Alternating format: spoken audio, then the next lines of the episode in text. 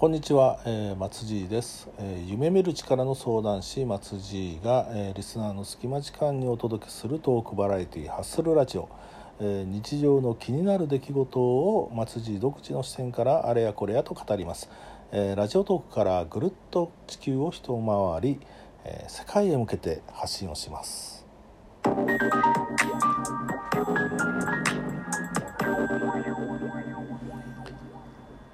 はい。こんにちは松地です、えー、ちょっとこの録音を開始する前に、えー、ラジオトークで、えー、別の方が二次プロジェクトのデビューメンバー決定について、えー、話をされているのを聞かせていただいていました。うん。やっぱり全員12人揃ってデビューしてほしかったですよね。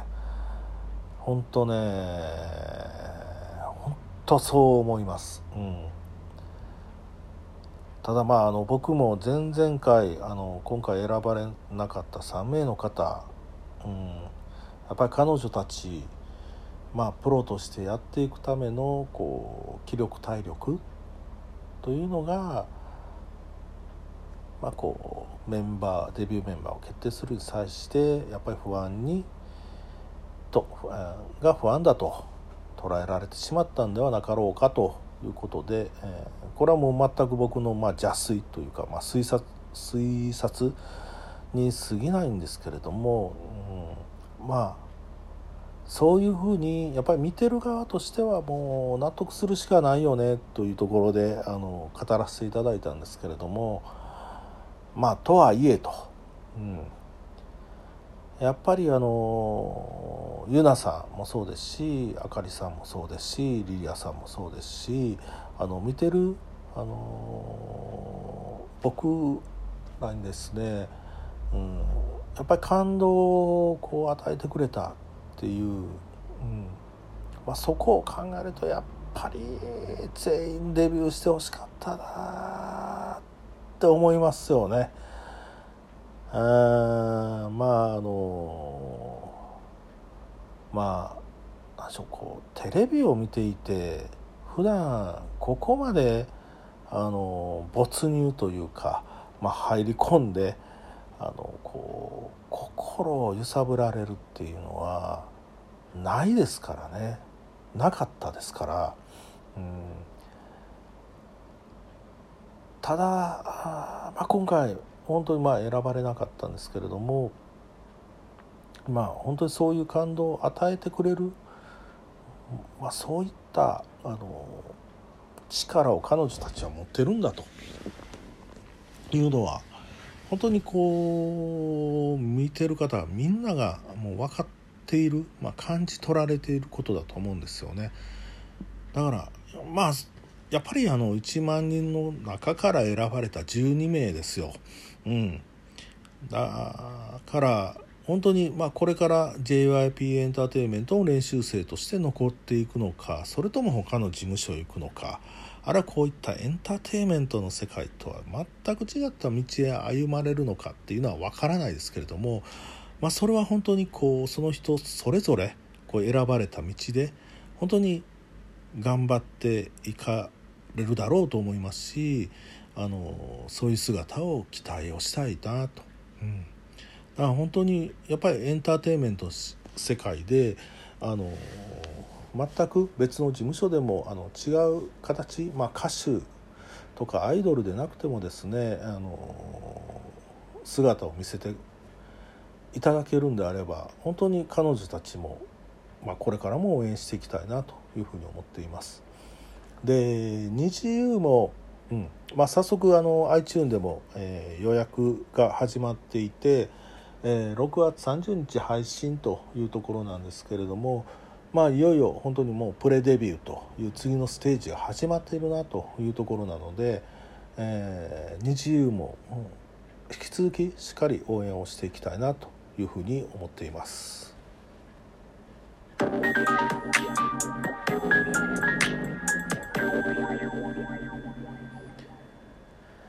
で今回あの、まあ、二次プロジェクトのことばっかり話をしているんで、えー、今日はまた、えー、少し違った話をしたいなと思ってます。で、まあ、このラジオを僕も始めて今回9回目の配信と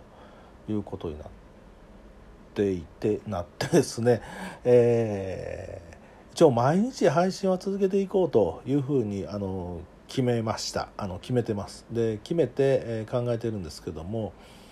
あのこうラジオの配信を続けていくにあたって、えー、もちろん話すネタ何をこう話そうかっていうのもあると思うんですけどもでもう一個あの僕はこれ僕自身の課題だなと思っているのはこう話し方あの声の表現力っていうのをもっとつけていかないといけないなというふうに思っています。あというのはあのやっぱりラジオってあのツイッターやあの YouTube あるいはインスタグラムとやっぱりこうちやっぱり違うよねっていうところがあってですねあのやっぱりこう12分間あのまあひたすら一人で語り続けると。でそれをやっぱりあの人に聞いていただくという部分ではあのやっぱり聞いていただけるだけのこう表現力ってつけていかいかないといけないよなと思ってます。あの何でしょう僕まあ人もそうですけど僕声も相性があるなと思っていてですねあのやっぱり耳障りのいい声あるいはこう耳障りが悪い声というのもあるのかなとでまあそういった声の相性みたいなものはあのもうそれは仕方がないよなというふうに思うんですけれどもただ何でしょう最低限あのまあとはいえこう聞いていただけるようなあの声というか話し方みたいなものはあのやっぱり何でしょうその人が持って生まれたものというよりはあの技術あのスキルの問題もあると思うんですよね。だそういった部分でこうスキルを上げていくことによって、えー、まあ、なるべくあの一人でも多くの方に聞いていただけるようなあの表現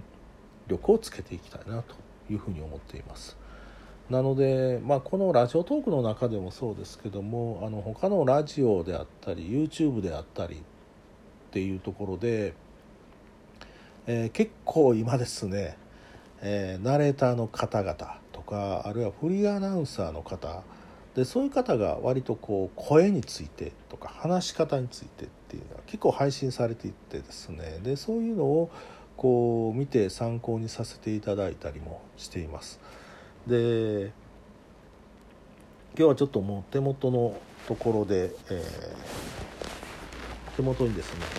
えー、鴻上庄司さんが、えー、まあ、20年前にも書かれたちょっと古い本なんですけども「えー、あなたの魅力を演出するちょっとしたヒント」と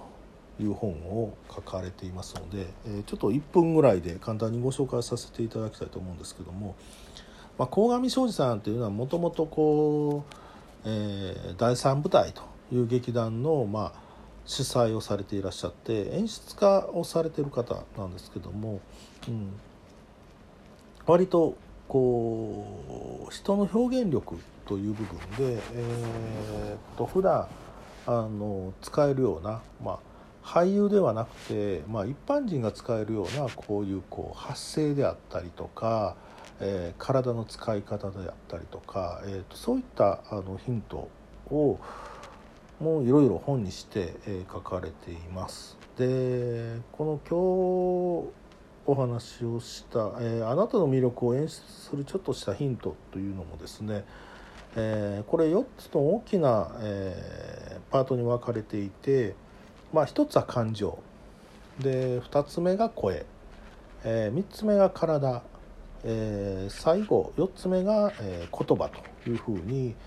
でこの、えー、感情声体、えー、言葉、まあ、この4つを、えーと、どうやって使いながら、えー、豊かな表現力を身につけていくかっていうのを、えーと、考えるあ、まあ、考えるヒントをくれているということです。で今日はもう分ぐらいしかないので、えー、簡単にあの感情というところでお話をさせていただくと,、えーと、鴻上さんが言ってるのはあの感情というのも体と一緒で、えーと、意識して使うようにしないとなまってくるということです。で要はあの職場とかでも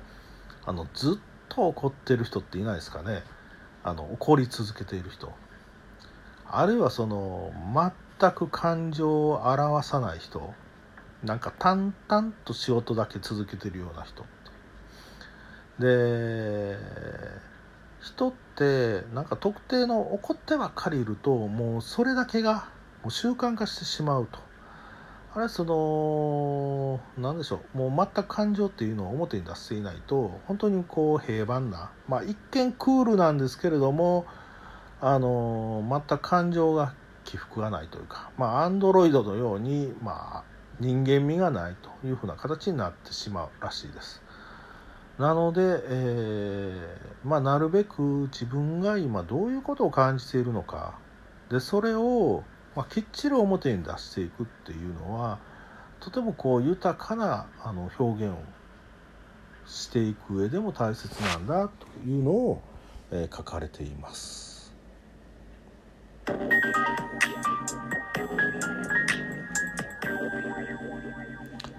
はい、えー、ちょっと最後に話した鴻上さんの本は本当はもっとね、えーと、いろんなヒントが書かれていくので、えーとまあ、次回以降紹介したいと